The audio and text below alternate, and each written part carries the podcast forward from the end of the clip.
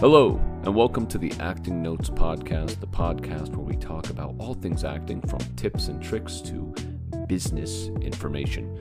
I'm your host, Justin Powell, and today we're going to talk a bit about making a backstory for your characters.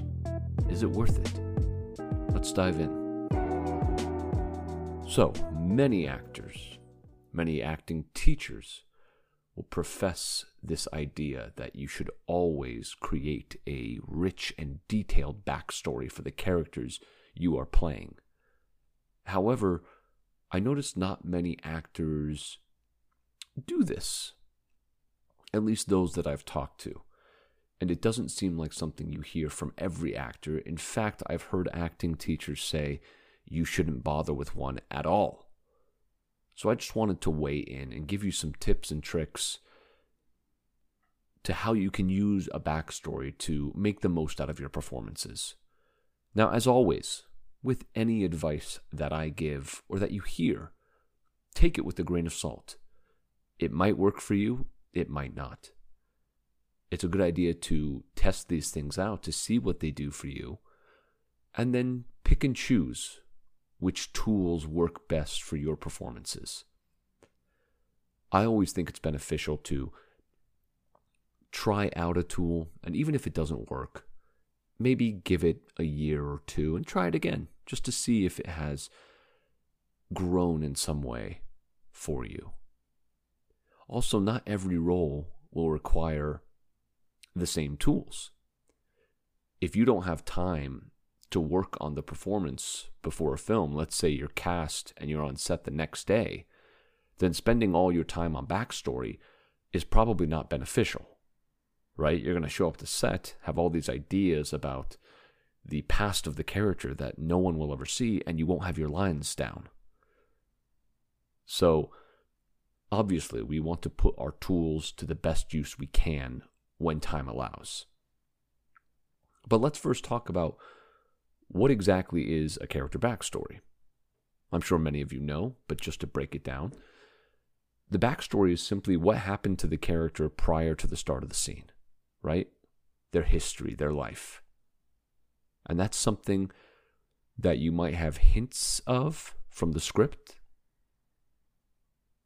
or you might just have to completely build it out on your own. But usually there's some hints in the script as to what kind of life your character had before the story events started to take place.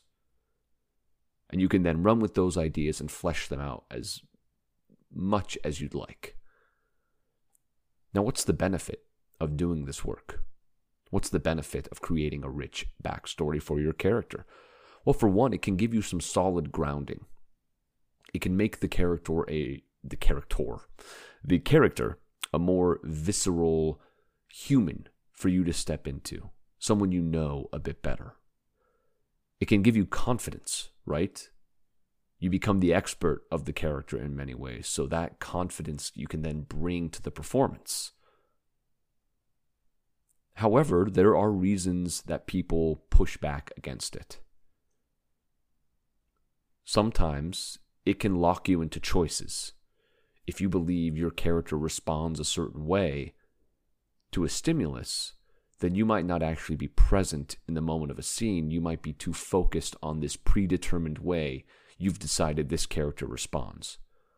When in reality, even if we respond to something the same way a thousand times, it might be different the next time. You know, we don't know. We don't always know how we're going to respond ourselves so, how can we expect to always know how a character would respond to something? We have to make sure we can still leave ourselves open. Joaquin Phoenix says he never truly knows the character. He wants to go into it not really knowing exactly what is going to happen on the day because then he's open to the moment.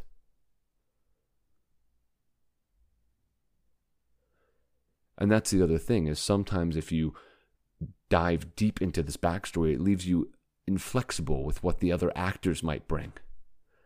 Viola Davis talks about how all the work she does beforehand kind of goes out the window when she steps into the scene and is then bouncing off of, the, of another performer. But if you're so rigid in your backstory, again, in how your character is, if you've defined them so clearly, then it might be tougher for you to bounce around with what's being given and to make new discoveries in that way. You know, a lot of the discoveries we have come from just being in the moment and being malleable and flexible to what our scene partners are giving us. The other trap of a backstory can be that sometimes you almost start to have this subconscious desire to show that backstory in some way in a way that isn't really enhancing the script or the story you're actually trying to tell, in a way that maybe supersedes the listening in the moment and instead becomes an idea you have about how to show an element of the backstory you came up with. Now, does this mean that you should just never do backstories? Again, do what works for you if you find this tool to be helpful for you, then keep doing it. I think maybe, you know, if you take on a character backstory, just remind yourself that ultimately, when you get to set, when you get on stage, you're going to let that stuff go and just trust that it's there. That's the thing. You have to let it go when you get to the role, when you get to work when you're working with your scene partners and the director. And just trust that that stuff will be there if it needs to come up. If it doesn't come up, then it probably didn't need to. As long as you're listening and connected to the moment and to your scene partners, then just trust. Just trust that the work will be there if it needs to be. Now, if you decided that you do want to go ahead and create a character backstory, good for you. If you decide against it, well, I guess you could shut this off and I'll see you next time. Or you could stick around and at least listen to more of the technique. Viggo Mortensen says when he takes on a role, the backstory he fleshes out starts from the first heartbeat to the first page of the script. He fleshes out everything from that point on. Now, that might work for you to go that detailed, to start with childhood and flesh everything out there, to go into the teenage years, into adulthood, every relationship they've ever had, every job they've ever held, every argument, everything. That might help you. Seems like a lot to me. I've never done something that extensive. Now, I don't know exactly how much detail he puts into all of it. You know, I don't know if he's going day by day. Probably not, right? Probably not. When I was five years old, three months, two days in, I had jello. The jello was not very good. I don't think he's doing that. Probably a bit more broad strokes and more about the relationships in his life, the formulative events that took place for the character, things like that. And so, another method that you can use is to interrogate your character or interview them, if interrogate seems like too harsh of a word. But essentially, just start asking your character questions, big and small. Who was your best friend growing up? What do you think the meaning of life is? What's your favorite type of bug? Big questions and small questions so that you're answering and thinking like the character. I think that's the real important part of that technique when you're interviewing your character. Because actors sometimes we can get so obsessed with this idea of getting into character. How do I get into character? How do I create the character? I think the biggest element in that is just trust. Just trust that, first off, you are enough. Because a lot of times when we are creating a character, it can come from this place of lack. Like, there's no way I can just bring myself to this role because I am not going to be enough for it. I have to come up with the way they walk and the way they talk and if they smoke cigarettes with their left or their right hand and and I'm not trying to poo-poo on any of that stuff either. I'm just saying if you're creating from a place of abundance, from a place of joy, like, ooh, I can't wait to find out how they walk, things like that. That's different than creating from a place of lack, from a place where you feel like you're not enough. And so that's why you have to do all this extra work. The work should be more about curiosity and exploration, not this desperate need or fear that you're not enough, if that makes sense. So ultimately, when you're answering these questions, try to just think like the character. Whatever that means. There's no right or wrong way to do it, right? Especially when you're just creating this backstory. There's no right or wrong way. Just start thinking like the character. Give yourself permission. Turn on the light of the character. That's something an old acting coach used to say to me was it's just like flipping a switch. One moment you're viewing the world through your own eyes and ears and body. Flip the switch and then you're the character. Now, are things going to be drastic? Probably not. Even if you're playing a character that's a caveman and you flip on that switch and, you know, don't start screaming about all the technology in the world because you don't understand it. I'm not saying that. But just taking in the world, taking in things around you through the lens of the character and give yourself one, permission to do that. And two, the acceptance that I'm just experimenting and I'm curious and I don't know what's going to hit me right now, but something is, and I'll just go with whatever it is.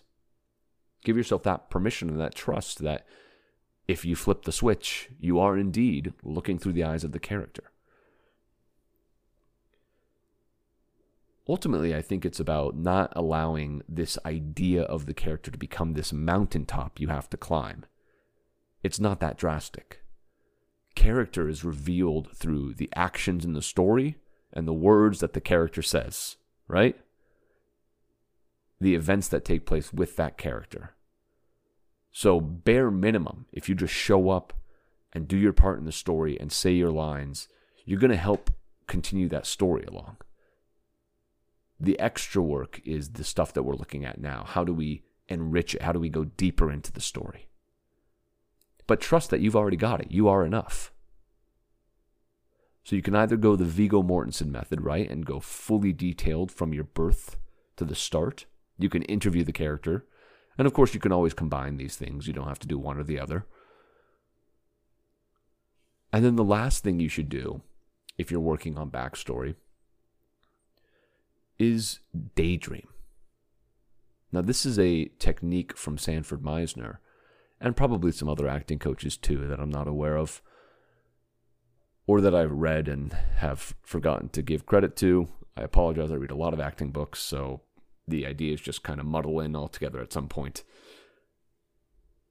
But essentially, you're just going to vividly imagine a memory. So, for example, I'm in a show right now called Mere Mere, and I'm playing a character by the name of Badger Byers. And what I like to do, rather than writing out a full backstory from birth to the start of the script, is I take notes as I read through the script of anything my character mentions that is not present in the story, that the audience will not see. And then I will find time to daydream about those events. So, for example, in the story, I talk a couple of different times about my mother who is in the hospital from smoking cigarettes. Now, there must be a deeper reason why she's there, but that's what the character says. At one point, he quite literally says, Cigarettes killed my mother. And so, what I'll do then is I will daydream visiting my mother in the hospital. I'll close my eyes and I will imagine pulling up in my car in the parking lot getting out, walking, what the temperature feels like that day. What am I wearing? How do I feel? Did I just eat? Am I thirsty? Am I tired? I imagine walking through the doors, seeing the other people in the hospital, checking in with the nurse, trying to find out where her room is. Walking to her room. How do I feel then? Am I nervous? Is the elevator coming fast or slow? Did I decide to take the stairs instead? But I imagine all of these things up to the point where I'm with her. What she looks like, what it smells like in the room. Are there any noises I can hear in the room, outside of the room? What are the color of the sheets? What are the color of the walls? I just sensorially picture this, live through it.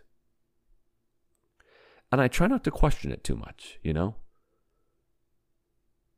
If I see the sheets and I think they're blue, and then I pull myself out and think, oh, that's dumb. They wouldn't be blue sheets, they'd be red.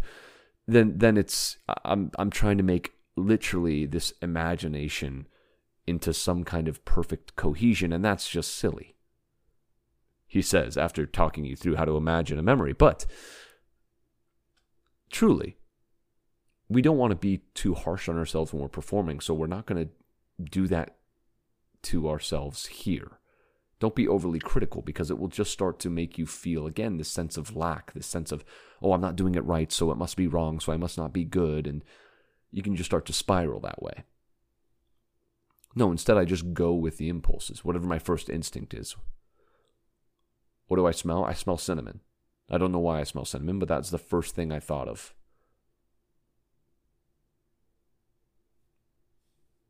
And then you come out. And you test it just by going back to rehearsal or going into the show and not conjuring that image back in your head when you talk about when I talk about my mother being in the hospital. I'm not going to try and conjure all of that again. I'm still just going to be communicating with my scene partner. That's what it's all about. And there might be more weight added to it that time. But there also might not be. Because again, we don't want to hold on to this stuff. We don't want to hold on to the backstory work that we do. It's all stuff we do beforehand that we then have to let go so that we can deal with the moment at hand and connect with our scene partners. That's what's most important.